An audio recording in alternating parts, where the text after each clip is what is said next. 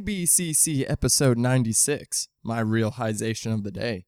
If I'm gonna drive a car, she's gotta have cherry red paint, big bright headlights, world class tires, an exhaust that won't quit, and windows that go all the way up. Well, that's how she would have been described if Kevin Bacon would have starred in this film as he was originally supposed to. More on that later. Let's take a hit and pass that spooky shit.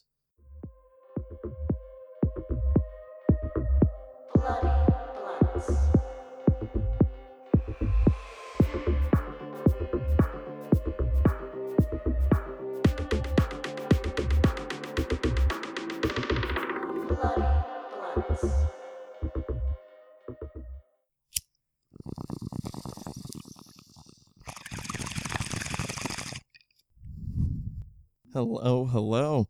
Welcome to the Bloody Blunt Cinema Club, a podcast very high on horror films. My name is Devon Taylor. Sitting across from me, I have Mr. Garrett McDowell. Ding ding ding, Devon. You know what that sound is? What is that sound? We're, we're ringing in the new month. We've got a new month on our hands, which means Yes. we've got a new theme. Uh, and this month we're actually fulfilling the the promise of our podcast and diving into different subgenres. we had a series, and now we're Yeah. actually dipping our toes into I mean, other we've, subgenres. I mean, we've we've kept it pretty pretty even because by the time we get to the Mhm. end of the year, we will have done four franchises. So I mean, a, a third of the schedule, I mean, I'd say isn't too shabby. No, I'm, but we we're coming back though. We had, we had Predator, which uh, was uh, a lot of different genres, mostly action and horror. But now we are kind of diving into a filmmaker, which is something that we haven't done maybe in a hot minute. Well, well, not even a filmmaker just yet. I mean, well, he, I Well, mean, he did. Well, he did make you a wait. he did make a film. Um, but we're actually uh before we tackle even a director's filmography, which I find interesting, is uh we decide we're gonna cover one of the uh the most adapted uh horror author of all time. Um, his stories have permeated through many of people's uh childhoods and well into their adulthoods. And uh, his uh, stories are very adaptable for a reason, I'd say. Um, it is uh, the birth month of one Mr. Stephen King this September. Uh, he'll be turning 75, a bit a big year for him as well. Happy birthday, Stephen. I have one anecdote about Stephen King, and it's when I was uh, like in middle school. I went on a, I had a rich friend, and we went down to like his grandparents' mansion for like a summer break. And I was like, yeah, sure, whatever, I'll go. And they lived next to like Stephen King's summer home, which I briefly got a glimpse of. Dude lives in a big shipping container, it almost looks like. It's literally just a big, giant, like cube. Um, that's my only Stephen King personal anecdote, and Oh. I'll leave it at that. Well, I my mine is uh, just as uh, anticlimactic as uh, actually probably less so. Um, I was I was passing. We were we were driving to I don't know Tennessee or something. And we were passing through Arkansas, and we stop at a gas station. Mhm. and then over at the gas pump see a creepy old guy pumping gas stephen king Dang. filling up his gas tank and uh, i just uh, i just i look over him i go uh, mr king and he looks over and he just like waved at me and smiled and then got in his car and drove away See, at least you met the man. I saw his summer home, so yeah, it was a, it was a, that was a little bit more climactic. At least uh, now I know I'm one degree away from Stephen King. so Yeah. that's cool. yeah so um uh and and i'm gonna uh i'll probably put it on the uh maximum overdrive episode i'll put it at the end but one of my favorite dumb things i've ever made for the internet was um me and tyler did this uh video where we did a uh it was supposed to be an interview with Stephen King, but it was actually uh, Stephen King who owned a, a, a bowling alley. We'll, we'll get into this later. Um, it's very dumb, but it's actually quite hilarious. Uh, I'm gonna put it at the end of the Maximum Overdrive uh, episode. I just can't for, wait to hear just for it. shits and gigs. I can't wait to hear about it, and I can't wait to uh, start on. You decided on uh, Steph Timber. Is that what we're? Steph Timber, Steph Steve Tim- Timber. just rolls off the tongue. Just you know, just silky they, smooth. they they can't all be winners. yeah. Um, I mean, if his if his birthday was in October, we could have did Hollow King, and that would have been that would have worked out a lot better. But Yeah. St- Steve Timber's the best I can do. Hey, Um, we're trying here. You know. You yeah. know? But uh, yeah, I'm very excited to dive into it. We have an interesting uh, slate of movies uh, to to cover. You know, um, some uh, we're we're going into not all the big obvious ones, which I'm kind of happy about. Even Yeah. though I'm shocked that nobody picked Carrie for coming of age or for this month. Mhm. I was actually kind of surprised on that, but uh, Yeah. Carrie will get her time at some point. Absolutely. I'm a big Carrie fan. also a big Carrie fan here, but yeah, I'm glad that you know we're maybe shining a light on ones that aren't you know The Shining or stuff like that. So you know his super big popular movies, and obviously Christine is is very well known for sure, and we are also gonna. It's not we're not you know talking about indie movies here, definitely well publicized movies, but yeah, I'm glad that we can explore some of the the other corners of what Stephen King has to offer. Yeah, and and you just mentioned our our, uh, our movie for today is gonna be Christine. Um, I picked this one just because I realize I have a thing for car movies, even though I'm not a car guy myself. What kind of car do you own? Um, I own a Honda Civic at the moment that uh, I have not driven in months uh, because it not only needs a new starter, but also a bunch of uh, you know all the all the things came up at the same time. You know all the registration, Yeah. OFIs. You know I, actually hate cars. I have bad luck with cars. Uh, Yeah, Uh, cars are one of my least favorite things to spend money on for sure. It's like that and jeans, you know, like those two things. I'm just, I'm just like, I don't, I, my, it's just so expensive. I don't like jean shopping. You know, it's they're all the it's hard. eh, they're you know, and they're expensive, like outrageously so. You're spending like seventy five dollars on a pair of jeans, like brand new. It's Yeah. ridiculous. I'm a thrifting guy myself. So- Yeah, but but yeah, cars cars can be very frustrating. But for some reason, a lot of my favorite movies: Speed Racer, Rush. Uh, I love the Fast and Furious franchise. You like the high octane fuel. like uh, Baby Driver, Drive. Like I love car movies for some reason, but I hate cars in real life, and I don't know. We'll we'll kind of unpack that. Um, before we get into the movie, though, um, I want to preface out front that of all the movies that we're talking this month, and yes, we are talking Stephen King. Um, I have not read a single Stephen King book in its entirety. Mhm. I read like I read I've read a couple of his like uh, collections of shorts. So I've read like some of his short stories. Yeah. Like uh, I remember I used to I had a copy of uh, a hardback copy of uh, his uh, Nightmares and Dreamscapes, Mhm. and I remember I would read quite a few stories out of that. But Yeah. um, I'm not a big book reader. So uh, if you guys, so we're gonna be like, uh, at least from me, I'm gonna be talking, you know, on these films strictly as the films Mhm. um you know i'll bring up a couple details of like things that might have been changed from the books but uh just know uh, i'm not a book guy and i'm not approaching these as a book guy are you a book guy Um, I wish I was a book guy. Um, I try my best to read when I can. I'm just picky about when I read. I like to be, you know, I like to be outside. I like to be among nature. So the time that I can find that, I'm not somebody that can just be on my couch and pick up a book. I'll fall asleep immediately. So I'm I'm I'm a little choosy. I want to be a book guy, but I'm not there. But I also have read some of his short stories, uh, The Shawshank Redemption in particular. Um, but yeah, I and I also, you know, uh, maybe it's a I don't know if it's a controversial take. I don't really think it matters uh, that we have read or have not read these books. I think it's a totally different art form and medium. I think some of that kind of stuff is like neat anecdotes, like for The Shining in Mhm, particular, yes. as far as like he doesn't like that because Jack's kind of starts the movie off as crazy, but that is just more of like a nuanced conversation rather than The Shining the movie is not good because this book made a different creative choice. Yes it's a totally different medium. So for me it's it brings like interesting depth of like oh how does that make this portrayal of this character different than that thing? But it, i don't think it's super necessary. Yes. I mean that yeah that's more the comparisons that i like to make is uh, more of like like you said like oh like just uh, to get a different perspective Yeah. you know because like you said it's totally different medium so the stories tend to be very different and it's and it's so hard to to adapt a book into a movie because obviously books tend to usually be longer have a lot more details in them Yeah. and uh, making those decisions on what stays and goes is i think what is interesting and fascinating about ab- adapting films yeah and uh and yeah like so so whenever again like when i judge a, an adaptation like i'm judging it on the film always even if i have For read sure. the book um just because like like you said it's just like it's completely different. And i mean and especially with this one um you know i found a couple interesting changes to this one because this is uh, a case where the book and movie are fairly different in in uh, some in some key ways. But but again that's uh, what what makes it fascinating to me. So uh, for I, I- I get frustrated when people you know get upset at adaptations and then they fault you know like well because the book did this or we, they didn't take this. And it's like okay did it not work because it's not what was in the book or did it not work because you know, it didn't work for the story or character. if it works for the story or character, then who cares if it was in the book or not? Yeah, I understand that, especially when you spend a lot of time reading a book, there could be certain elements that you would like to see adapted to screen. But yeah, Mhm. it's always going to be,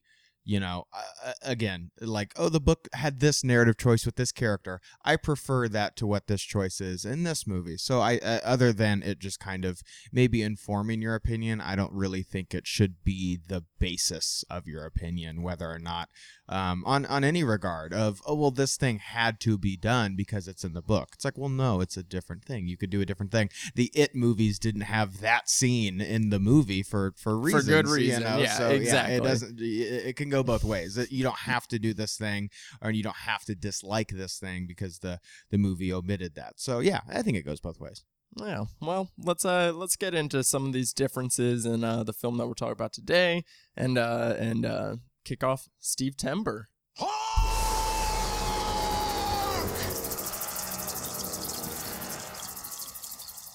Christine released December 9th, 1983. Uh, the book was also released that same year, um, in April. Um, the it was directed by John Carpenter, uh, coming off of uh, the thing uh, was a passion project, you know, and uh, and he put a lot of heart and soul into it, and the movie kind of flopped. Yeah. So he thought, okay, maybe I should return with something a little bit more straightforward, a little more traditional. And uh, Stephen King uh, adaptations were uh, the the heat was cranking up around this time of Yeah. you know really trying to snatch up his you know they started adapting his films in the late uh, in the mid seventies, but this is around the time when like these adaptations were bringing in a lot of money. They were Yeah. just very popular, and like and half of his like catalog was like already taken up at this point. Yeah. Um, and Carpenter was offered his choice uh, between this or Cujo. Mhm. Uh, he was given the manuscript for both of them before the books were released, and uh, he uh, thought this one was a little bit more interesting. Um, it would uh, the book would be adapted by Bill Phillips. Uh, the book is about 526 pages, and we trimmed it down to an hour and 50 minute movie. Uh, which I mean, as you far say as the book is 500 pages yeah, yeah. about a car that kills people. That's outrageous. Mr. King, what are you on? Well, That's nuts. uh, well, we'll we'll see what was left out because there was there was definitely plenty uh, that was left out uh, of this one. Uh, Carpenter kind of stripped it pretty bare bones and and went lean and mean with this one because there there's actually is quite a bit uh, actually going on. But Stephen King books they tend Yeah. to be long. That, that that they do. I'm just like, wow, that's that's kind of blowing my noggin right now. That's crazy. yeah. Uh, the score was done by John Carpenter and Alan Howarth. Um, you know, they uh, teamed up on many of Carpenter's iconic scores. Mhm. Uh, really dig the score for this one. Yeah. Uh, cinematography done by Donald M. Morgan. Uh, this uh, made about 21 million at the box office against a 10 million dollar budget. Uh, you know, give or take, those 80s numbers are always a little shady. Mhm. Um, so you know, uh, it made its money back double, and I mean, not a not not Yeah, maybe just made a profit. Yeah. Yeah, a little bit. not a failure, but not a big success either. Uh, with a Rotten Tomato score of 69%. Haha, nice. Nice. Um, you know, on 29 reviews, because a lot of these older movies, um, the Rotten Tomato scores are always a little deceptive with those as well, just Yeah. because, you know, that's a newer modern thing. Um, but the voice of the people over at Letterboxd uh, give this an average rating of 3.5 out of 5. Um, so Garrett, uh, had you seen this movie before, or what'd you think? Yeah, this was uh, a rewatch for me. Um, I had seen this when um, I was younger, and, and you had mentioned it up top, and I guess it is kind of true. But like Stephen King in his his film adaptations, kind of were a big part of my horror upbringing as a as a kid. Because with like this movie in particular, um, you had uh, we had like talked a little bit about off air is that this isn't like a super super violent movie. It's rated R mostly for language. Uh, there's Yeah. a lot of calling people shitheads in this movie or shitters in Shitters. this movie, which is uh, Shitters. uh, the best. That's just absolutely the best. But it, like with this and Carrie uh, and Silver Bullet in particular, um, if we were doing uh, multiple months on this, I would be really excited to talk about a lot of uh, his different adaptations because yeah, he was like a big part of my foundation, and Christine was definitely a part of that. Um, so yeah, this was a rewatch for me. I hadn't probably all, all- you know seen it since I was maybe in my you know early teenage years something i'm not really sure um so yeah you know overall uh it's pretty much the same as i remembered it it's not really uh it didn't offer I didn't really have any new perspective with age or anything with this. Um, I really like the energy that Carpenter brings to the film. I think he plays this movie very seriously, which I think is the biggest kind of thing that I didn't remember. Is I thought that this film was a little sillier, um, that it was you know played, uh, you know, it's a killer car. Like how how serious can it be? But this movie's played pretty straight down the middle. Um, and uh, yeah, I, I you know, uh, it's not one of Carpenter's best uh, uh films, um, but I think it's with his steady hand behind the camera, it makes the movie uh, very watchable, very enjoyable, uh, and a pretty uh, breezy '80s slasher movie with a car. Um, yeah, it's it's nothing that super wows me or anything, but uh, yeah, I really enjoyed revisiting this one. Yeah. Well, this was a this was a first time watch for me. Um, again, just because I was, um, you know, I have some films on Carpenter's filmography I've been wanting to watch, and Mhm. and again, I've always been curious on what my fascination is with these um, movies involving cars. And, you know, and with this one, you know, it's fascinating because obviously, like, yeah, it's billed as the killer car movie. Mhm. But, I mean, until the third act, I mean, Christine really isn't featured much in the movie. Yeah. Like, it's like Christine is like featured like in the background, like just like kind of there sometimes, you know, or like just like, you know, these casual driving scenes. And we really don't get like the full Christine, you know, full rampage until the end and um and so like I, I did find it fascinating on um just like kind of um you know what cars symbolize for people especially uh when they're growing up you Yeah. know it, it kind of represents this like first step towards being an adult you know it's like your first big responsibility Mhm. and um so it's it, i found it fascinating um you know the way that arnie kind of uh goes through these changes uh you know as uh his obsession with the car grows but really it's still not even about the car because he is kind of shown already to like as soon as he buys the car he's already changed and like already like asserting himself in a different way so yeah, it's like even before he buys the car because they drive past it and he's like, "Stop, Mhm. stop, go back!" Like he's really in his friends. Exactly. Even like, "Geez, chill out," you know. so so i found it interesting just like yeah all you know what what it brings out of him that's kind of already there and um you know just like kind of the this thinking that the car itself you know already puts in and like kind of wondering you know how much of it is the actual car's influence or how much is it just the way that you know we think of cars in today's society in general um is i, I found it very i found it very interesting Mhm. um and and the and and that's kind of more what the film is you know caught up in versus uh you know the mystery of christine Yeah. um and carpenter again like i do definitely see that this was a film that he's like hey like i want to remind people like you know like you know yeah the thing didn't make money but like i'm still you know a fucking you know badass director because it's just very like i mean the way that he works in uses his shadows oh, is uh fantastic And also There's- the headlights of the car as well. yeah. yeah, the headlights and uh just I mean it's really well shot. It's very just like very clean. Mhm. Uh very feels kind of like a like clean, like very crisp car. Like Yeah. everything about it is very smooth and and um and yeah. So I I really enjoyed it. yeah. Um it did maybe didn't love it or anything cuz there there wasn't enough of of something that really makes it, you know, give it that extra punch to Yeah. to stand out Mm-hmm. but it's also like I mean, yeah, there's some nitpicks we're gonna we're gonna get into, but uh, it also doesn't have like any egregious errors or flaws either. Yeah, you know? yeah. I think that's yeah, that's kind of where it stands for me. Is it doesn't do anything that's super outwardly bad, but it also doesn't do much that is exceptional beyond Carpenter's direction because I actually think he does incredibly well behind the camera. Um, and you had mentioned before that he had the opportunity to direct this or Cujo, and I am so glad that he chose this because I think that this shows off his skills as a director so much better. You can totally tell that this is in that uh, the fog era of Carpenter because like this is also like a quite a foggy, uh, you know, moonlight, you know, lit kind of uh, movie like The Fog is. Uh, Mhm. so yeah, I think his, his the style that he brings to this is mostly what I really appreciate. Not not even to say that it's style over substance. I don't think that that's necessarily the case. You had mentioned this coming of age aspect to it of, and you're right. The your first car gives you not only the sense of responsibility like an adult, but also the sense of freedom to where you're able to go where you want to do, and your Mhm. parents don't have to drop you off, or you don't have to be picked up by friends or do anything like that. You can start to kind of choose who you want to be as a person. Um, and you know what comes out of that responsibility. Um, I think that this thing, the film is missing overall for me is a sense of mythology to it. I kind of would have liked there to be maybe a little bit more of a clear explanation of Christine.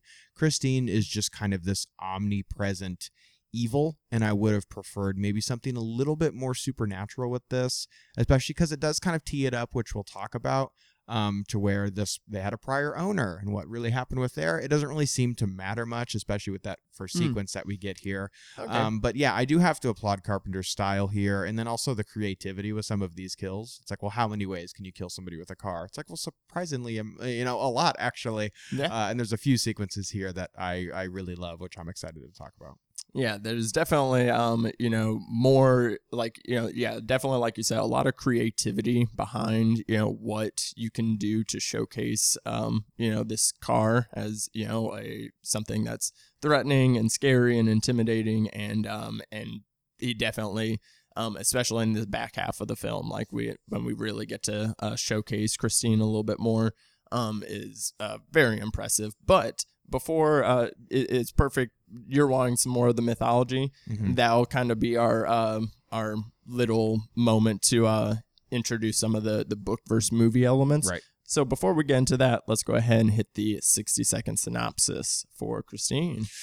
i'm ready All right. it's been a little bit it's been a little bit but i'm i'm here i'm ready for it All right. Got you in three, two, one, go. So you've got Arnie here. Imagine a nerd in your mind, like a clip art version of a nerd. That's what Arnie looks like. Got the taped up glasses, getting picked on, kicking around his school lunch and everything. He's a kind of down on his luck kid. That is until he finds Christine, this cherry red Plymouth Fury, uh, which is fresh off the lot and uh, is uh, killing people. It just can't stop killing people. It's got a mind of its own. It's kind of like Herbie or Nit, uh, uh, Kit from Knight Rider.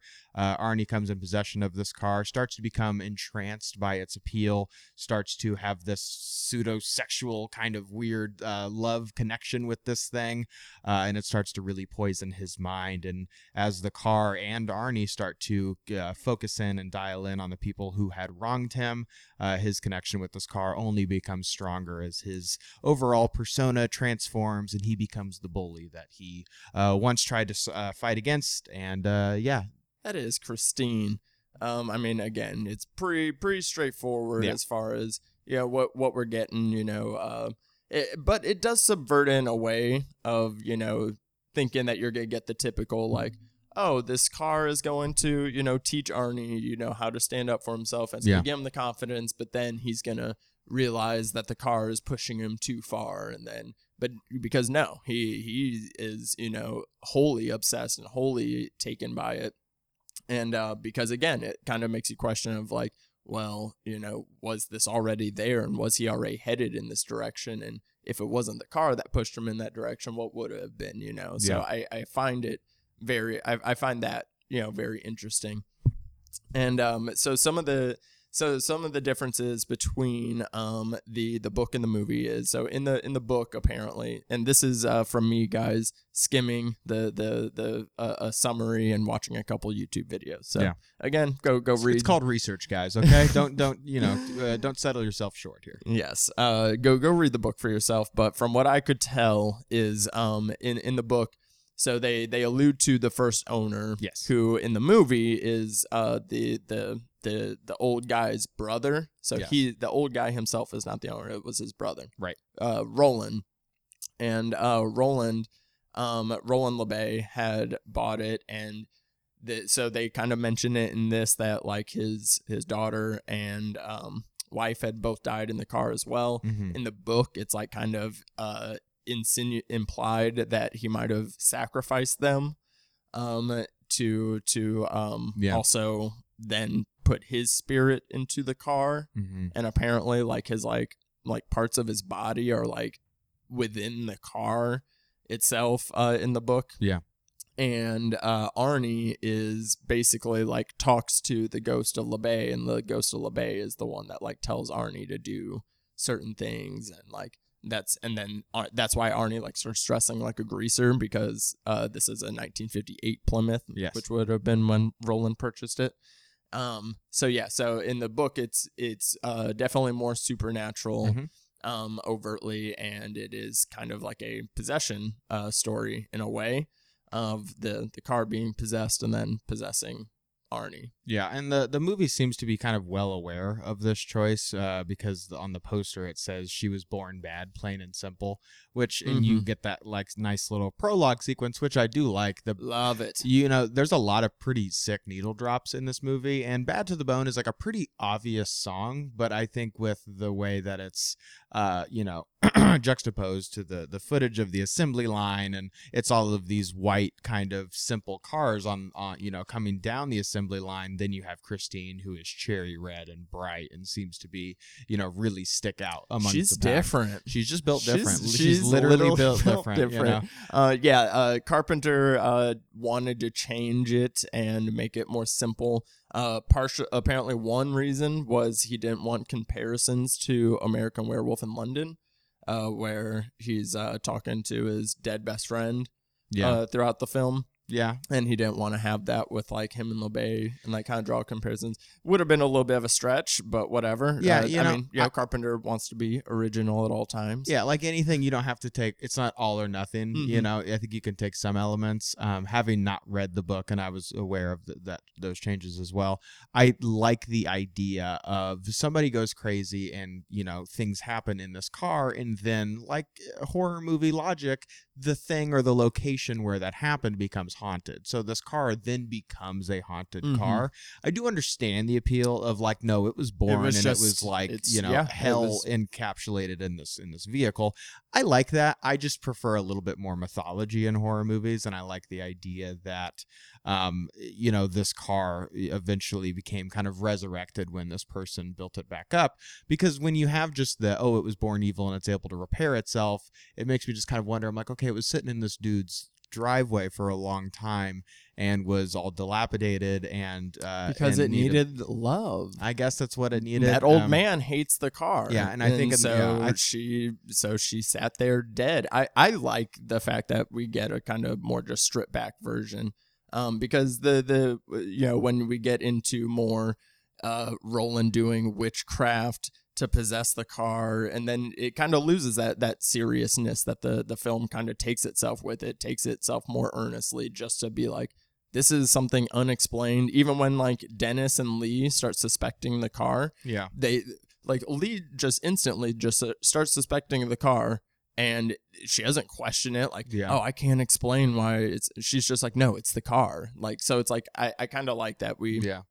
um because it, it it allows for the movie to kind of play a little more earnestly for me at least I don't know. Like I don't I don't think I need a I need a big flashback sequence to where it's like here you go, here's why, but uh, a little bit more allusion to yeah, this guy was obsessed with his car and then he killed his. But we know, do get that. his- That's what makes the detectives suspicious in the first place. Is they're like, well, Yeah. there's this, there's this uh, troubled history, and the Yeah. car just always happens to be there, and it Yeah. happens to be connected to I, all I, I think the prologue sequence is what kind of uh, throws me Mhm. off a little bit because it does, you know, Uh, confirm that this car has always been this way. If you remove that, maybe it makes you wonder in your mind of like, okay, was it evil before that? Did it possess him the same way, or is he the reason that you know?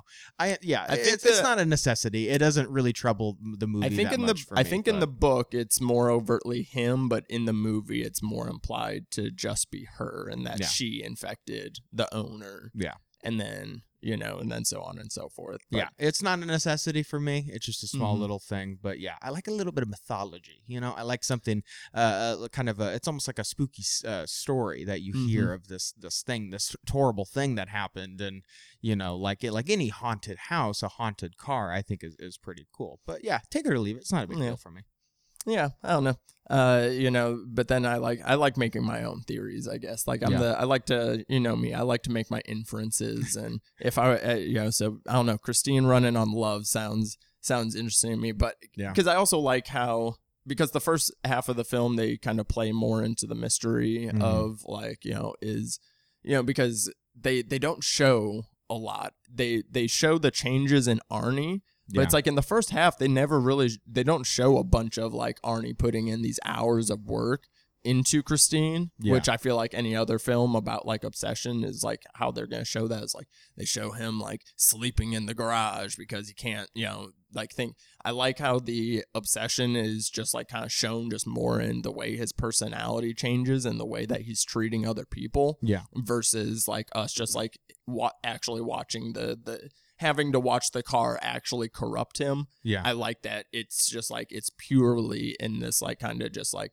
in its aura kind of sense and then again it you just kind of keep questioning throughout is this the car or is it like he finally has the confidence of like you know telling his parents off on these feelings that he's been feeling you know his entire life you Yeah. know, yeah. uh, You know, as they've kind of had this control over him yeah. Seeing Arnie uh, definitely kind of come under the spell of this car, although it is it is uh, uh, it's very clear, and uh, again in the way that he dresses, he has this kind of rockabilly '50s James Dean thing going on. Also sporting a killer leather vest, I might add, looking like a Hell's Angel. Um, I also I'm like I can't blame him that much because I feel like everyone in this movie who's not Dennis or like the you know his, the love interest in this movie is just the worst. Like he Oh, goes to a high school with just the worst people. Like Well- even the teachers and everybody sucks so bad. I mean, yeah. If we got if we got to call out um some Stephen King hallmarks, everyone knows a uh, Stephen King bully when they see one Hell yeah. who is just unnecessarily evil for no good reason. Yeah, you got Buddy, who's uh, portrayed by William Ostrander in this movie, who straight up pulls a knife on a guy in shop class.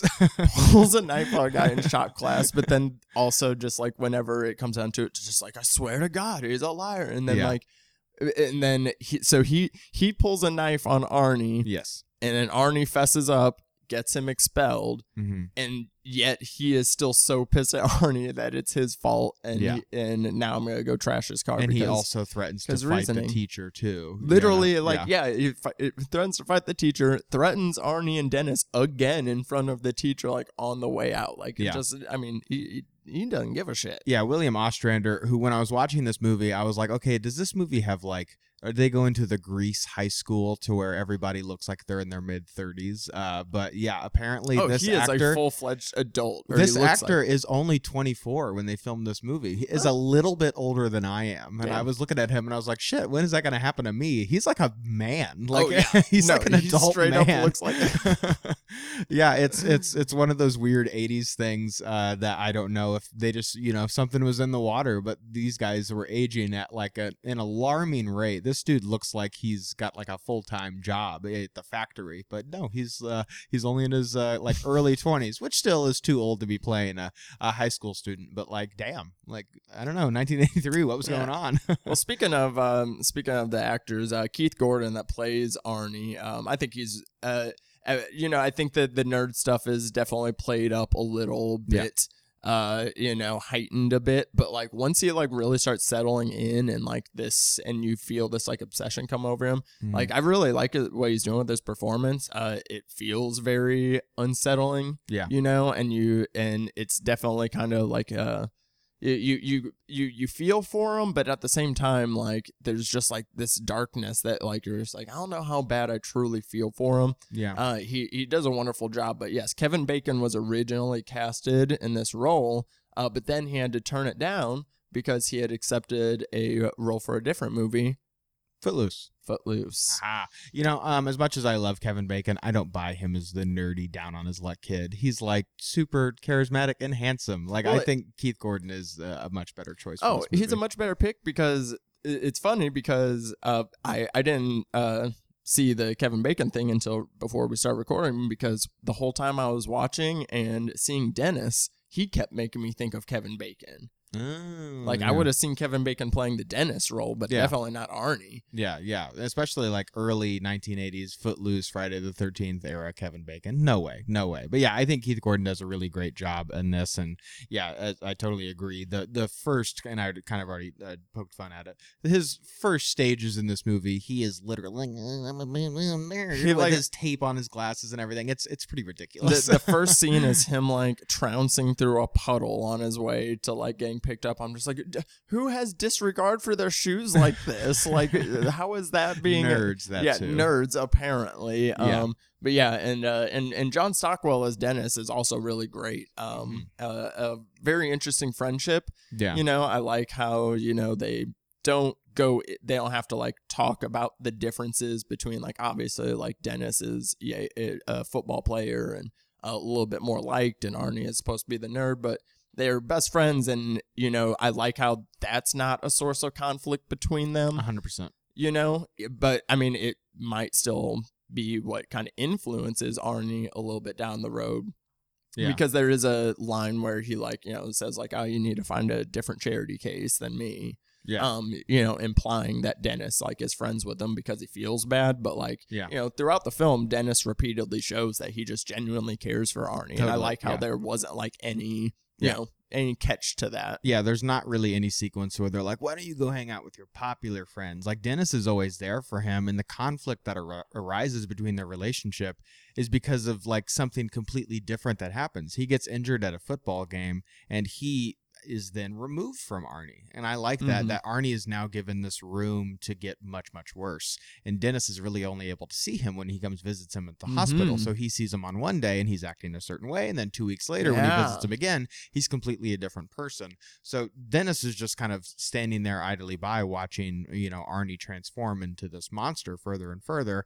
And I like that the movie removes him from him to give Arnie really this opportunity to to gestate into, Mhm. you know, what we see him at the end of the movie. Oh yeah, I mean it's a it's a nice you know like putting a physical distance between them when there's already you know this emotional distance that's growing. You know, like Yeah. you know like uh Ar- you know Dennis doesn't see you know Arnie putting in all this work. So like when he sees the car fixed up so fast, he's like, oh shit, like you've Yeah. really been putting in the work. I didn't even know this. And then like when he sees him pull up to the game with Leigh, he's just like, oh, you're talking to Leigh. When did you even ask her out? Like you didn't Yeah. even like tell Yeah. me. Um, so it's like there's already that emotional distance, and then putting him in the hospital was also like, yeah, very interesting choice. And like just each time he come back, is like, you know, his, his clothes changed a little bit more. He's getting a little bit more smug every time he comes back, you know, and uh, Yeah. uh, very interesting. Yeah, and there's a, a lot of like cynicism and like this kind of sinister side in his performance to where especially in one scene that I think is really effective where he's talking with his parents uh after his car is trashed by the bullies he's at dinner and he's saying that it's their fault because they wouldn't let him park the car in the in the driveway so he had to park it in this garage and he literally like fights his dad uh but like he, up well he- his. he chokes his dad but doesn't like quite fight him and then just like pats him on the cheek like and it's this weird like you uh, you can see it in the dad's eyes too of like this weird kind of you know my son is at the age where like I can parent him as much as I can but he's like an adult now he's a senior in high school he could probably kick the shit out of him you know Mhm. uh, so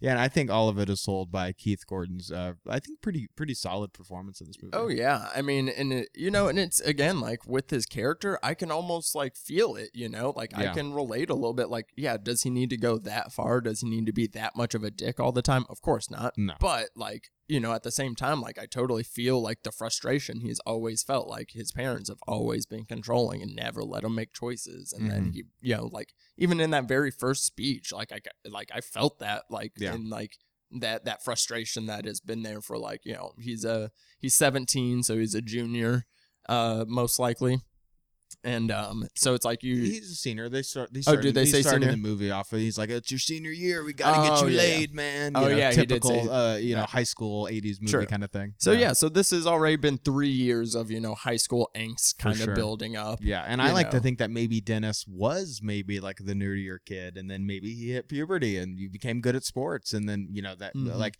again he's not unlike he's not the most popular kid in school, but he's uh, a more popular person. We see him at the beginning of the movie. Girls want to talk to him, and he's got friends. And when Arnie tries to chime in, they're like, "Shut up, Arnie!" You know, like he's just kind of also there too. So yeah, I, it's a typical kind of monkey's paw situation where Arnie is nerdy and he doesn't have the girl and he doesn't have the the cool car and you know all that kind of stuff, but he gets what he wants, but what does he kind of sacrifice for that? And it's his heart and like the kind of person he is and he becomes I'm not acting like he was, you know, a, a super sweet kid before this, but you know, he becomes uh, very misogynistic, uses a lot of you know terrible Mhm. language in regards to Leigh, uh, and just becomes yeah an overall bad person.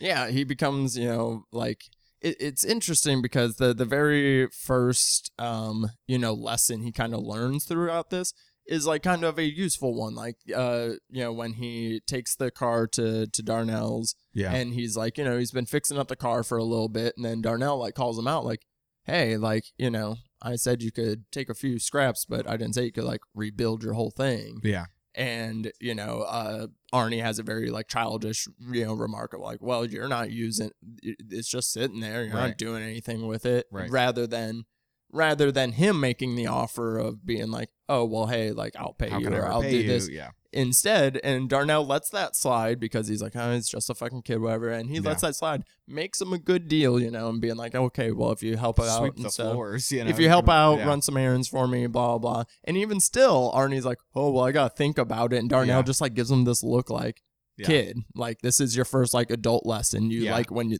someone's being good to you and like trying to like Yeah. work with you. Like, hey, take a take a hint." And so it's like I like how the the first lesson is like a real, you know, like real adult lesson they actually like kind of learns and and so it's like for like a split second, you know, it's like he you know has some benefits of these things of like you know like being you know taking some decisions and and learning some things but then of course um uh it becomes just more uh materialistic at that point as everything else does to him Yeah, uh, I gotta really applaud. Uh, I be- believe his last name is Prosky, but Robert Prosky, uh, who portrays Darnell in this movie, is just the best. Uh, I don't know about you, but I typically attribute uh, this actor with Christmas time because he is in the second Home Alone movie, and he also portrayed Santa Claus in the remake of Miracle on 34th Street. So it was just very shocking seeing him like being so crass in, in this movie. Uh, but he has so many great lines, uh, and he is just really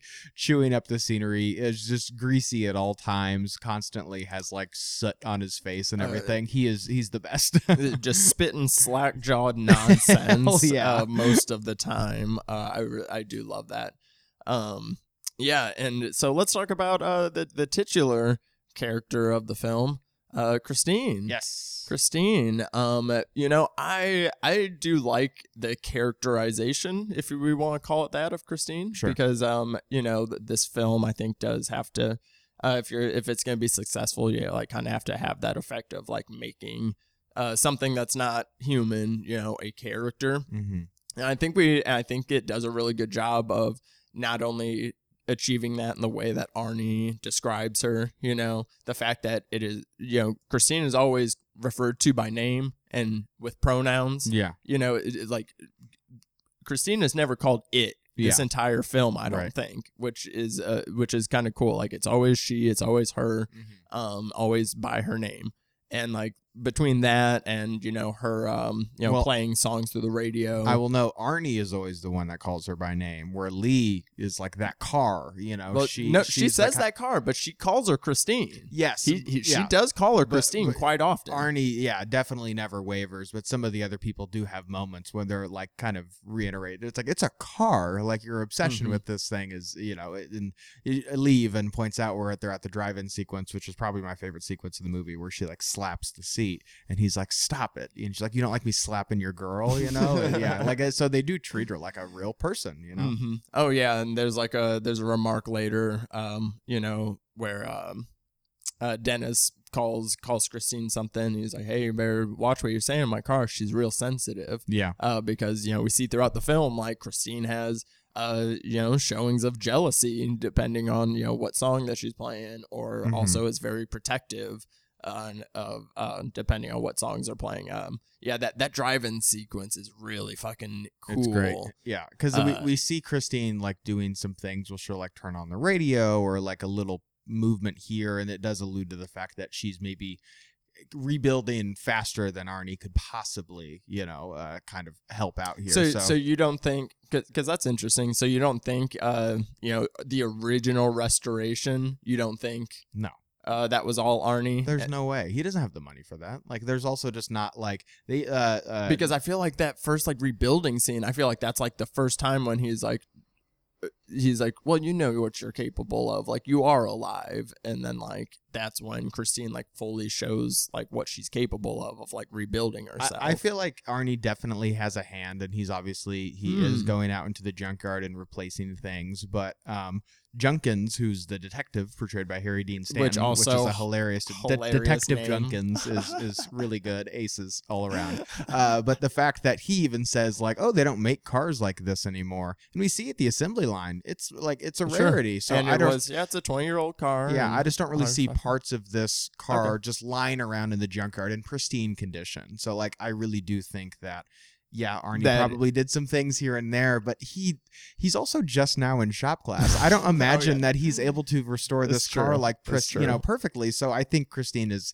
helping uh, usher which is cool. along a I little like that bit. they don't like show that. Also, like I like how that's also just like kind of an inference because like we do see him like work on it a little bit. Yeah. Also, Uh, if you want to be like super nitpicky, they the movie starts at the beginning of the year. He gets the car, and then by football season, it's all it's all perfect. There's no fucking shot. There's Okay, just yeah, no yeah. way. So yeah, I just you know movie magic aside, I just I call bullshit. There's just absolutely no way. But yes, the drive-in sequence is excellent, and I love that it's not like a slasher movie to where you know we see you know uh, maybe some a leg or a hand or something like that off in the distance, and then you know somebody gets pulled in the darkness but you don't really see the full kills until the end of the movie. It's Mhm. like no it literally turns the lights on as bright as it can go and is choking this person like very violently. It's not oh the car started rolling down a hill and hit somebody. Was it christine or was it something else? No it like fully confirms. It's like those things fucking alive and it's gonna kill your girlfriend. Well, it's confirming for us, but it also confirms something uh for for Arnie because the whole sequence, you know, one it looks amazing, like Yeah. just the light from Oh, yeah. inside the car with it pouring rain. Yeah. Also, who goes to the drive-in when it's pouring rain? That is not the vibe. Yeah. I've been to the drive-in during the rain. It's not as fun. no zero out of ten idea Um, but anyways, you know, drive-ins were for making out back then, and um, but um, in the scene because Arnie, is, you know, he's trying to open the door and Christina's locked the doors, and Arnie could easily break a window to to get into the car to save Leigh, but Mhm. no. Yeah. He won't dare break a window because he Yeah. doesn't want to break Christine. So at that Yeah. point, he's already showing that he cares more for Christine than Leigh yeah uh, with the other, you know, the other guy had to like pull her out of the car. Speaking and, of which, Arnie, her. what a dumbass. He's like, hey, get your hands off of her. Where he's like obviously doing the Heimlich maneuver. Like, And then when asking if she's okay, he's like, "Well, I mean, I could have done the Heimlich maneuver." like, I mean, this whole thing is just like this is where you really see like, oh, Arnie's a piece of shit now. Like he's full blown shitter. Yeah, um, at this absolutely. point. Yeah. I, and I do, I am curious though, because I know that for some people, I was kind of just kind of thinking of, or just perusing Letterboxd, seeing what some other people uh, thought. And there was a couple of reviews of people were, uh, you know, bothered by some of the language in this movie. And it is one of those rare cases to where, like, yes, Arnie does say some, like, uh, some offensive shit in this movie, but I kind of like the idea that maybe he's adopting some of the language that somebody from That the was also- 1950s would be That's saying. that know? was also Yeah. in the book. Yeah, it be- was like yeah. more specifically Yeah, mentioned and that he- like that's what's happening. there's a and the reason I say that is because there's a direct a direct like reference to this to where he's driving and he says you know there's uh, nothing quite like being a car well except for maybe pussy which is a line that is said by the, The- the- previous owner at the Mhm. very beginning of the movie When he So, sells it yeah, to him, yeah. I think it's it's pretty spot on that this might you know beyond just f- reflecting his uh attitude of being possessed it's also the way in which he talks and the words that he uses so yeah like that might just be you know me trying to uh, uh, kind of bend the logic of this movie but i think it's a creative choice to have them use some of this language Yeah, and uh, so uh, oh yeah, I, I mean I totally agree there. I like again like that Carpenter didn't go fully into the possession thing, but still I, I think a, a nod to the book in that way of being like yeah he's kind of picking up just like the vernacular from Yeah. from back then and except uh, unfortunately there's one moment that is supposed to be a sentimental scene mm-hmm. between Dennis and Arnie, and like when he says like, "Oh, you need to find you know a, a charity case that's uglier than me," and he goes, he goes, "Oh, you're not," he goes, "You're not ugly," he goes, he goes, "You may be queer, but you're not ugly," right and it was like supposed to be like. oh, isn't that sweet? And it's like, no. Yeah, yeah, like, totally yeah definitely stuff like that so yeah my my my theory is definitely not uh, bulletproof and i don't pretend that it is so yeah it's definitely a product uh, product of its time as far as being in the 1980s but i do think that there are a few examples in particular that show that arnie is uh uh, being possessed by this someone someone who's you know of a of a prior generation. And so yeah it's it's it's one of those things that you're going to encounter. When you watch 80s horror movies is yeah there's some stuff that just doesn't wouldn't really fly today and this movie's no exception for sure. Yeah. But um and and one thing that I do love about this film is I mean it you know, as far as some of the subgenre stuff goes, like, you know, we've mentioned it kind of being a, a slasher of sorts with a car. Yeah. Um and they even like uh, made some comparisons to Christine at the end being kind of Jaws esque, like a shark. Um but Yeah. this is like kind of this very weird love story. You have this like love love square well love triangle in the film Yeah. uh, in the book apparently there was more to leigh and dennis hanging out more as they are investigating the car yeah and like you know watching the changes um, that are happening within arnie um, but in this they kind of they they go away from that except uh, they do get kind of cozy in that caterpillar at the end for sure uh, for a hot minute. But um, but uh, you know, but this this uh, you, you really do feel this like sexual tension between Arnie and Christine, and Yeah. like Christine like having like you know like Christine, you know, we see all the times that you know she's upset is like more when you know Arnie is being uh wronged or bullied, you know, Yeah. rather than when she is, except you know when she like gets like kind of destroyed yeah um you know so she she's uh christine she's very jealous um in the relationship but i love um the way that they like shoot that scene uh whenever christine is rebuilding herself back and she like has like the headlights and and arnie's just like in this like gaze and like i'm like is he getting turned on by this car right now I'm Yeah. like, I'm, I'm pretty sure he is and man uh i mean i know it's like a simple effect of like you know some like reverse footage but like however they shot it is so fucking cool like Yeah. holds up so fucking well like So- that, that looks so cool So I do know how they shot it. They had these pistons that they essentially would attach from the inside of the car to the, you know, to the body of the car from the inside, and they would pull it in uh, with these, uh, you know, uh, uh, not magnetic, um, you know, words, uh, pistons, I guess. they would pull the body of the car in, uh, and then of course reverse the footage where it looks like it's being uh, being popped out. So yeah, it's a pretty simple effect uh, but it, I think it also looks super terrific. But um, yeah, there is this very sexual kind of uh, energy to the movie for sure. Um, uh, I'm it not, was like she was giving him a lap dance yeah, I'm not, I'm not gonna say that Arnie didn't fuck the car, but we didn't see Arnie not fuck the car. I'm just saying that this movie could have had some kind of deleted uh, Teton kind of sequence to where he's in the back, just you know, getting his rocks off to Christine. Oh, Uh, you know, Christine happened. Christine is definitely the pegging type. If we're if we're thinking about it, uh, Arnie is definitely getting pegged by Christine. in Yeah, man. Yeah, yeah. Whew. Oh man. Oh, man.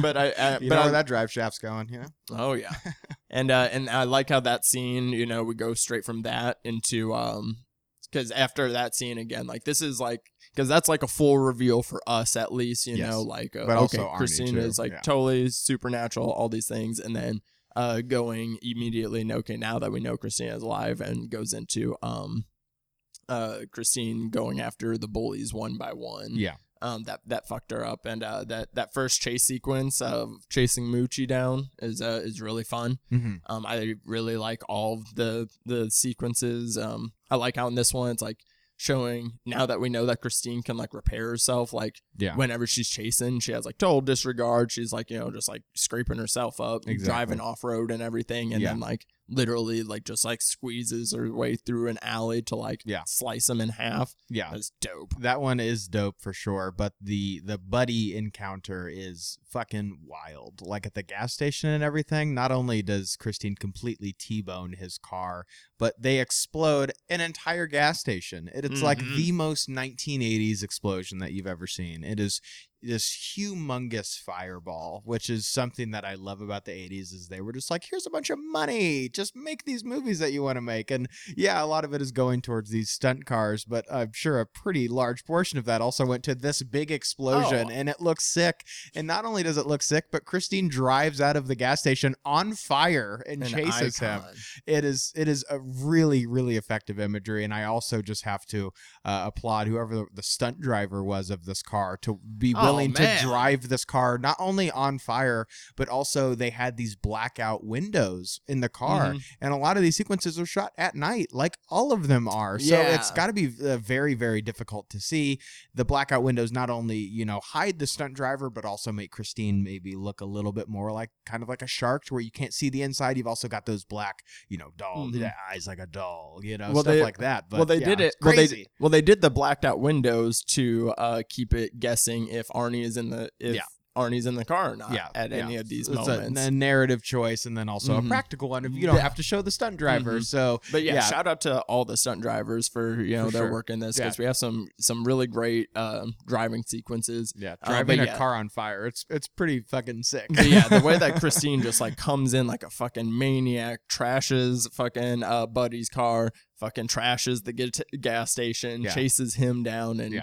And again like just the way that um you know Carpenter, especially in this film, like he'll have these like you know these like dark scenes, and then like we'll cut these like bright lights through them. So Yeah. it's like the uh, Christine chasing him down with like you know pitch black, but then all you see is Christine on fire, like Yeah. this like glowing. and then like, you've also got looks that- so good. the ending to that. You've got Buddy running down the street like as fast as he can, but Christine is just like kind of coasting behind him, and then you just see his And like just goes, flaming corpse. Yeah, it's it's pretty awesome. Like the the like I said, the creativity that is involved with some of these kills, uh, and then you also um, have Darnell who is crushed by the the car seat. the car you know? seat. Yep. Um. So Like, yeah. how many ways can we kill? Like, exactly. Super super creative. Nobody and- was strangled with a seatbelt. I was I was kind of surprised on that one. yeah, it's it, that would be an obvious one, but I definitely true. appreciate the uh, the creativity here, and yeah, those headlights are really put to uh, effective use most of the time. I, I wrote in my notes um at the beginning, you know, the very like first instance we see of like you know the hood falling down and like Yeah. destroying that guy's hand. I was like,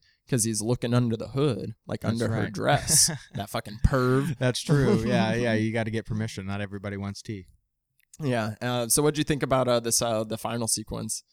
Um, the final sequence definitely has big Jaws energy, you know, to where we keep trying to kill this thing, but it just it just keeps coming back and coming back. Um, ultimately, um, it's not as grand as I think the rest of the Mhm. movie is. It feels a little underwhelming, and I just I don't. I think the biggest thing is I don't track with these characters as far as like what's the best way that we can kill this thing. Let's crush it. It's just kind of like, well, I saw that not work earlier in the Mhm. movie, so I'm not really emotionally on board with these characters. Not because I don't want them to crush the car, like I do, but I'm just like, that's not going to work. You're gonna have to do something else. Like they didn't try to like drive her like off a like cliff or something into like some water or I don't know. I yeah, don't, I don't uh, I don't know. Yeah, but they yeah, they didn't really think they didn't really talk over a strategy. They were just like we're Just to gonna use the big it, caterpillar Yeah. and like and which makes it feel a little stiff, you know, and it's like it was almost kind of funny because Christine was like m- able to outmaneuver them because they're in this giant caterpillar Yeah, that he doesn't yeah. know how to drive and she's Yeah. just kind of like you dumb dumb and then Yeah. like kind of like is maneuvering around him. Yeah, I'm not. You know, maybe a Terminator 2 kind of molten lava kind of energy, like would have killed this thing. But you know, all of which leads to like the Driving very, Christine into like a mine or I'm something. saying. Yeah, like a that, foundry or something. Yeah, that could totally work. Yeah, that could so- have been that, that okay yeah that could have been fun Yeah. but i will say like even though that one might not be as um you know because yeah it is a little bit underwhelming i do however also really like uh the scene that comes a little bit before that with uh arnie and dennis in the car driving together having Yeah. the beers Mm-hmm. and it's you know supposed to be like oh they're like kind of normal thing of just like you know doing bro stuff and like Yeah. arnie at this point his like eyes are like sunken in he looks like a fucking corpse Yeah. uh and and he has this like speech about about what love means and Yeah. stuff and and like yeah like love is like can be it can be destructive but like if you like feed it enough though it can be like very rewarding uh which i found uh interesting as far as you know you know his you know his relationship that he has with his parents because like yeah they are very hard on him and very controlling but then like you can see the concern that they have Yeah. when they see the changes it's like no they obviously do love him it's not Yeah. a case of his parents are like crazy people that don't love him Yeah, they're like Arnie even says like, "Well, they don't want me to have this car because that means they're getting older and they're leaving." It's it's yeah. I Mhm. mean, there might be some truth to that, but I think it's a little oversimplified. Mm-hmm. Yeah, and and and, and it kind of goes that way with just like all of it. It's like you know his relationship with Leigh. You know, we we don't really see like you know their relationship like kind of develop at all. Yeah. it, it just kind of goes from like you know he thinks, oh well, I have a car, so I get the girlfriend. And, Yeah. you know, th- and then we're gonna go to college together because these are just the things that you do. You Yeah. know, and rather than like he doesn't actually like know anything about Leigh or like care about her or Right. anything. Like she's just also another material possession to him. Um, you know, who he clearly always is choosing the car over her. Like, like she points it out, and it's like you can't even argue it because he like just is always, you know, making references to the to Christine over her. You know? Yeah, I uh, the character of Leigh, um, I don't know about you, but I didn't think was was super super strong for me. Oh, Um, no. I like I think I could have used a little bit more time, and I think it's a small thing, but as much as I love the drive-in sequence, I would have preferred Leigh to have just been maybe like. I don't know, like I just get kind of weird vibes from this car rather than just being kind of relegated to being just like the jealous. Do you spend more time with this car than you do with me kind of girlfriend? I think it makes her a little simple because she's described as like early in the movie as supposed being be like super smart. smart and like different from other mm-hmm. girls and for her to be kind of just given this kind of petty you know uh like it's it's just not a very uh her conflict and what she's going through and what her character needs for the movie i just think is to spend want to spend more time with arnie i don't know like it's just not Yeah. very it's not Well- very uh, layered for me because I'll give it on both accounts. Like, yes, because her character totally isn't strong. Uh, I wish they definitely did a little bit more uh, with her. And, you know, again, I think that's stuff that they had in the book that they kind of cut out this one where, you know, her and Dennis are like trying to like figure out like the, the Yeah. past behind it. So it's like if they would have showed her in this film, like her like doing the research of like trying to like track the history of the car and like everything, yeah uh, definitely would have aided rather than just like kept saying Yeah. how smart she was. some mythology to the movie too We're giving some mythology, yeah, in- instead of just everybody talking about how smart she is. yeah But I will also say that it could have also been a choice because it's like that's what Arnie knows about her. Like Yeah. we don't know anything about her because Arnie knows nothing about her. He hasn't taken the time to learn uh, anything, you know, and actually develop a relationship with her. So like, Sure. of course, we don't see anything. Yeah, from that, it. there definitely is that sense to it as well, to where like the movie treats her the same way that Arnie does. But even with that, when you have a, a finale to the movie that involves her and you know the audience wanting her to stay alive, I'm not saying that I wanted her to die, but it's just not really giving me this overwhelming sense of I want her to survive because I've spent this whole movie with her and I know what she wants and what she's struggling with and all of these different things. It's just kind of you know, she is just also there with Dennis, and now they love each other because movie, you know?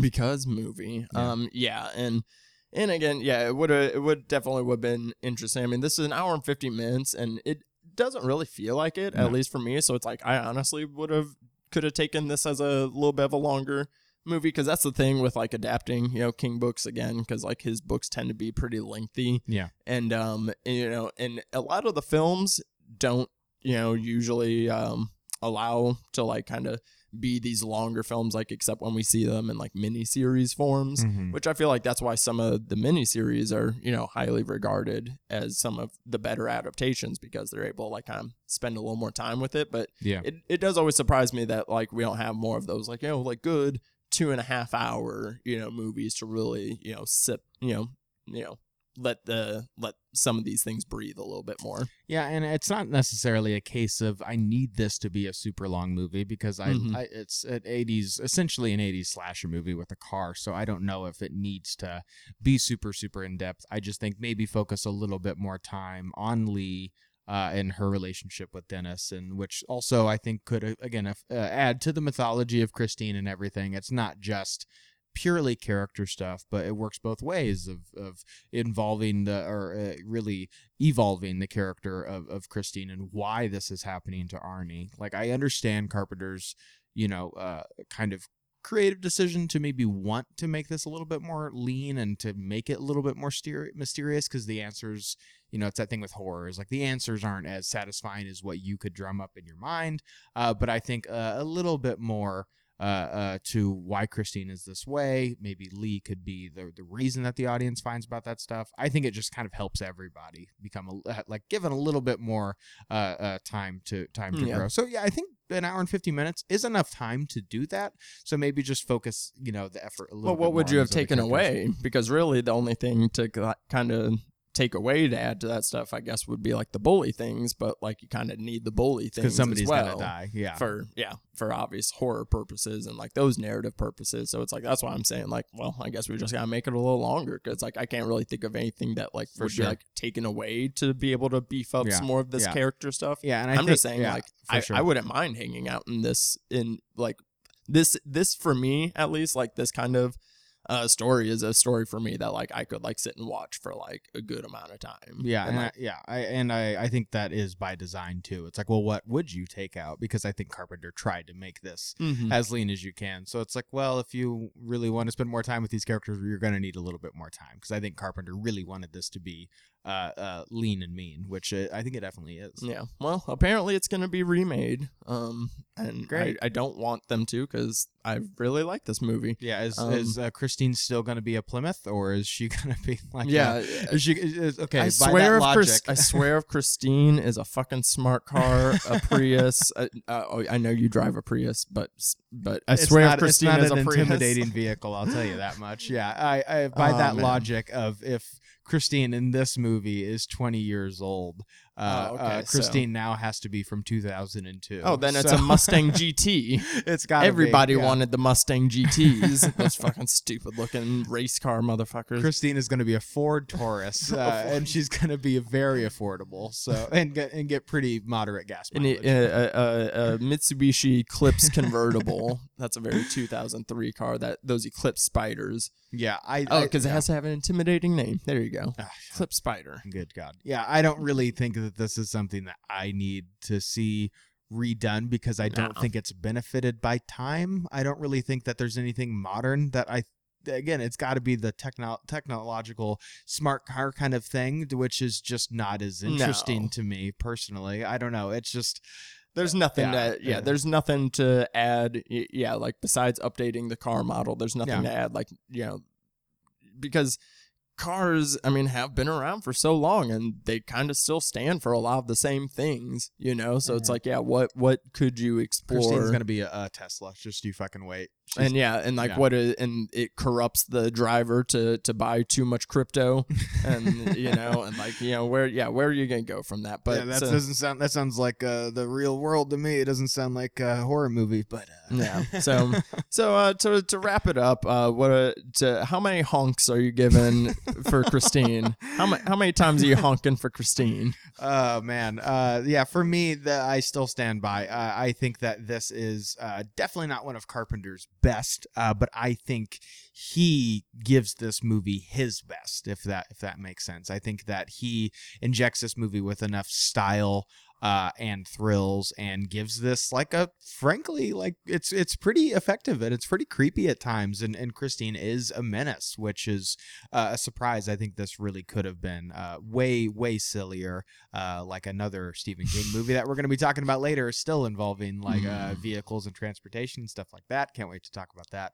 Uh, but yeah, I think that there is some character stuff that is kind of sorely lacking in this film, uh, which is as a result of this movie being as lean and as mean as it is, but still really appreciate the creativity. A lot of really sick imagery happening in this thing. The score is super fun. Carpenter always, of course, delivers on that. So yeah, for me, uh, this is at a crisp three and a half out of five honks.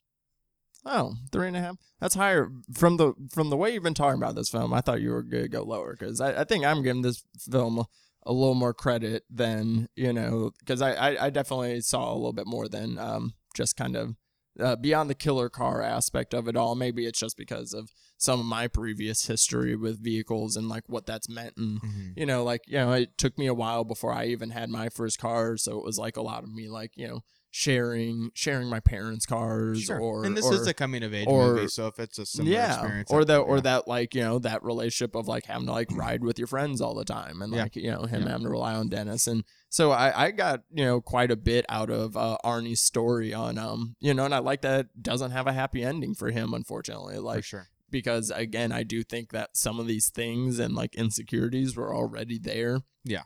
And uh you know might have manifested in one way or another. So like his you know just his full obsession and you know obviously the the car's power that holds over him. But you know the the car doesn't you know they they never seem to like explicitly like is the car like you know can the car manipulate his feelings at all? Or is the car just alive? And Well- these are his true genuine feelings that are Yeah. corrupting him. There is a, a So- sequence where he's talking to Leigh on the phone, and he kind of like uh sh- they're having an argument and like he just lashes out and like gets super mad and says some hurtful things to her and then slams the phone down and then immediately picks it up and is like leigh are you, are you still there like you can kind of see like that glimpse Mhm. of his original self still in it so yeah i think it definitely uh, Yeah. definitely impacts like how he Mhm. treats people for sure and also wanting to literally murder people you know yeah but uh but yeah i don't know i found i found Ar- arnie's story compelling uh his his friendship with dennis uh had enough uh, richness to it to uh you know make up for the the lack of uh depth that we got in the relationship between him and leigh yeah um, I think we got enough of his parents as well, and um, I just yeah, I really love the the very clean presentation to the film, um, really showing off some of Carpenter's strengths as far as you know iconic imagery, Mhm. um, these kinetic scenes in his horror, like you know his his horror scares are you know he he uh, succeeds in like those thrilling scenes, like he's For not sure. a uh, as much of a suspense, you know, not that he can't do suspense because he obviously can, but like he's very much like I think he excels at like these kind of The more payoff. kinetic, yeah, these Yeah. like kinetic set pieces that are just really fun, sure uh, engaging, visually enticing, and um, I really like how the score creeps its way in throughout more of the film. Like in the first like thirty minutes or so, it doesn't really get used too much. And then as you know, Christine's influence kind of grows, we kind of hear the score kind of come out more throughout Mhm. the film yeah and um you know and it's a really good one as well Yeah. so yeah i uh and and again like you know the creativity that they they came up with and um you know the the way that christine is not only characterized but then also you know portrayed as you know a a uh, menacing force as well so i'm going i'm honking four times for for christine Yeah, definitely. Uh, for uh, for sure, a lot to uh, applaud with this uh, stylistically too. So yeah, I definitely think Arnie is given given a lot to do, but as far as some of the supporting characters, would have preferred to spend a little more time for them. But yeah, well, someday we need to we need to nail down exactly what our scales is for me because uh, three and a half out of five. That's that's a seven out of ten for me. That means I Well, liked yeah. it. It's more than positive. It's just missing that edge to be like, I like this was really Mm-hmm. really good. It's just missing uh, a little bit for me. So yeah, seven is still that's still a win. You know. oh yeah i'm not saying that's not a good score i'm saying that's a better score than i was anticipating Oh, I see. because see, I. I, I I had the the impression I got is you uh, seemed underwhelmed by the film. So I was thinking I was predicting that you were going to be like more in the six. Range. I was. I was right at whelmed. Yeah, I was was I was right right at- whelmed. I I, I went. I've I, like I said, I've seen this before. Knew what to expect. whelmed. I was completely whelmed by this movie. Yeah, and I mean, because for four out of five for me is like yeah an eight, but I'll say this might even skew closer to like an eight and a half. Ooh. But I'm not going to give it a nine, so it's Yeah. not a four and a half. I see. So this I would see. Closer to an eight and a half. Yeah, for me. one day you and I will will will maybe do an entire dedicated episode to the the idea of grading horror movies Maybe or we'll- grading movies. On a, it's a sliding scale for Yeah. sure. Well, we're gonna do a lot of um, you know, end of the year recap in January, so Yeah. maybe we can uh, uh get our scales in somewhere in there or something. But uh, let's uh, go ahead and talk about the other films that we were thinking about while watching Christine.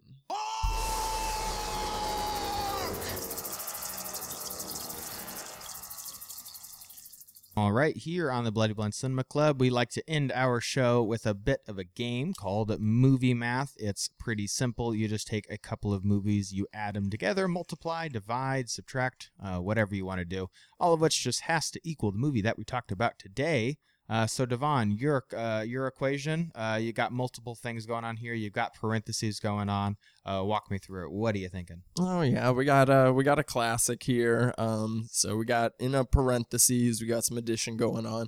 Um, recently watched Crash for the first time earlier this year. Um, I need, I a- need to give it a whirl. Haven't seen it yet. it's goody. I got the here. I'll let you borrow the Criterion on your way out. Thanks. Um, it's a you know I I love the exploration of you know when when love when human love and feelings aren't enough and you kind of start looking for um feeling elsewhere and um the the relationship that these people have with um you know with cars but in crash it's more about the actual crashes themselves and the injuries that people sustain th- Mhm. in these crashes um you know so it's like you you very much see that like once uh James Spader's character that's exposed to this world you know he um you know grows this like you know very much you know obsessive addiction to it Mhm. and uh, kind of pushes you know it pushes uh, his desires but also changes his relationships with those around him as far as you know the people he's making friends with but then also his wife their whole relationship kind of changes um because of his exposure to um this uh this uh, sexual taboo going on Mhm. uh, very fascinating film David Cronenberg talking about sex and like technology and all that kind of stuff. I Yeah, would what? never. I would never. Who? Cronenberg? What? No, that's crazy. He w- he would never. Um, and then uh, you know, add that to um, famous uh, famous uh, kind of a meme film in a way, but also is a little bit more serious than you'd expect it. Is Rubber, uh, Mhm. the movie about the uh, the psychic tire Hell that goes around killing people with Yep. telekinesis uh, of those that wrong him. Um, and he very much has a personality. They characterize him, and like even though obviously they it, it's so silly that they have to be tongue in cheek about it, Yeah. but they still play it like kind of more seriously than you'd as, expect. as seriously as you can. Yes, like yeah, as seriously as you can take this one. Um, so I got those two in a parentheses and divided by to ten. Um, again, like just kind of uh the this like relationship that has like kind of changed. I, I'm dividing it because I'm very much more kind of going with some of the style um and removing some of because the themes are very different. Like they're 100%, they're yeah. exploring way different themes and stories and narratives. So it's like kind of the style um a little bit and the way that um you know the that these cars can be titillating and sensual in a way and um you know and and even i i kind of want a, a movie to go into that even more Yeah. because like i mean people really do like kind of have these very strange strong feelings about cars hmm and I kind of want that explored even more than any of these films do. But uh, so just mainly for some uh, stylistic choices to ten with some great needle drops as well. Yeah. Um. So that's kind of where I'm feeling for my equation. Uh, what do you got going on? Yours is a little more simple. Mine's a little simple here. Um, one of which is a movie that I have talked about uh, here on the pod before, which is Duel, uh, the Steven Spielberg uh, TV movie. Uh, it was uh, pre Close Encounters, pre Jaws. Steven Spielberg. I'll shout it out once again. If you have not seen it, definitely do yourself a favor. Super, super, super uh, simple.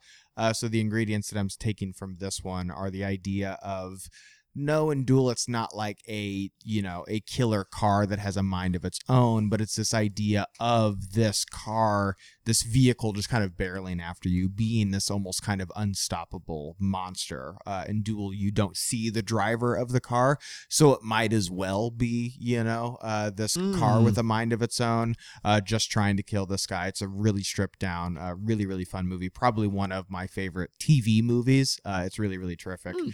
um, and then I'm adding that with The Love Bug, which, if that doesn't sound familiar, it's the Herbie movie from the 80s. Uh, uh, Christine also uh, has some tricks up her sleeve, uh, is a car with a mind of its own, with a personality, uh, but also this idea of, like in The Love Bug, you have a protagonist who. You know, it, it needs this car, and they kind of are able to give them this what they wanted. And Herbie, it's a race car driver, and Mhm. he just sucks at it and wants to be a better race car driver. So, uh, Herbie is able to help him out in that regard. And in this movie, you've got the nerdy kid who wants the girl, who wants the autonomy, and Christine is able to fulfill that, but at what cost? So yeah, there's definitely some uh, some other things, probably some Carpenter kind of just vibes that I could give this movie if I really wanted to. I could probably multiply it um, by you know mm, maybe maybe the fog, uh, maybe a, another very vibey Carpenter movie. But yeah, uh, you got killer cars, you've got smart cars. Uh, to me, that equals Christine. There should um we should come around full circle in the Christine remake and have it be starring Lindsay Lohan Hell yeah. uh, with some with some Herbie callbacks. Um, haven't seen Bumblebee, but obviously uh, Bumblebee and Transformers, we all know that he like talks through the radio. So Yeah. some some yeah, Christine for sure. Christine is also a Decepticon, 100%. Oh yeah, Christine is totally a Decepticon. Her and Yeah. Starscream would make the worst couple Oh, ever. God. Uh, I- they would be yeah. insufferable. I do kind of want to see Christine as a Transformer, though. I'd be really into that. What would she look like? Well, like, oh, Like, it, so if Christine was a woman, what would Christine look like? well, uh, if, if it's going by the Michael Bay uh, Transformer world, she's gonna have a big crab face. Looks like complete nonsense. Just looks it looks like metal cabbage. Uh, you're not even gonna be. You ever seen those Transformers movies? Like, it's not like the cartoon to where there's simple shapes Oh, I was talking. and stuff. Oh, I was talking.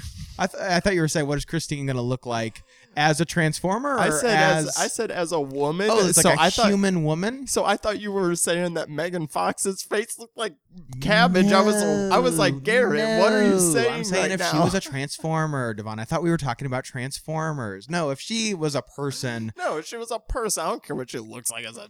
if she was a person, given given her, I thought you wanted me to describe her as a transformer. Anyway, oh god. Um, Oh, uh, no, I. I I think that she would have this classic 1950s kind of attitude. So, uh, you know, think think Grease, think Sandy at the end of the movie with the leather and everything. That's kind of how I kind of how I see her personally. Hmm. I mean, I see her with a little. I see her with a. She's. I mean, she's a classy lady, but she's sassy. Mm-hmm. You know. um. You know. I would. I would kind of see her as Cher, Cher? like '80s Cher of that era. Yeah, I Like, could see. or yeah. or um uh Cher in fucking Witches of Eastwick. oh, I see. Gosh, yeah. she's so hot in that movie. You're and I, saying- that I think that's what Christine would look Cher like. is a stone cold killer. You heard it here first. You heard it here first. You damn right she is. Uh, yeah, but I, I enjoyed talking about this movie. I'm glad I got to watch it for the first time for this. Um, uh, next week we were um supposed to be getting the Salem's Lot remake, but I did not realize that it got pushed back uh, to 2023. So Yeah, I saw that on the schedule and I was like, "Oh god, am we going to have to watch the the TV movie? That thing is like 6 fucking hours long." no, we're watching the we're watching the Tobe Hooper one. Okay, we we okay. are, we're going to watch uh, Tobe Hooper's uh Salem Lot, which is three hours, not not six though. This is a longer one for the for the pod. Christ, yeah. Yeah, so uh, we're gonna talk the uh, Hooper Salem's Lot. I Excited to? yeah, set aside a whole evening to watch this thing.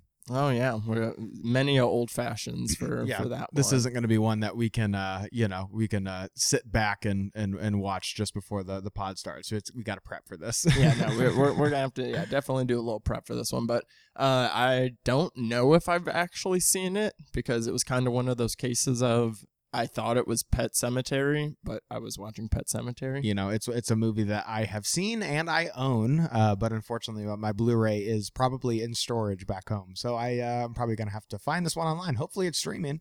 Yeah, we'll figure it out. But uh, anyways, what are you working on right now? Oh, you know, I'm uh, really working on some uh, TikTok stuff. I've got some cool things uh, prepped and in my mind of what I want to do for Halloween as far as recommendations and what you can watch on different streaming services. So give me a follow um, at Garrett McDowell if you want to see some of that fun stuff.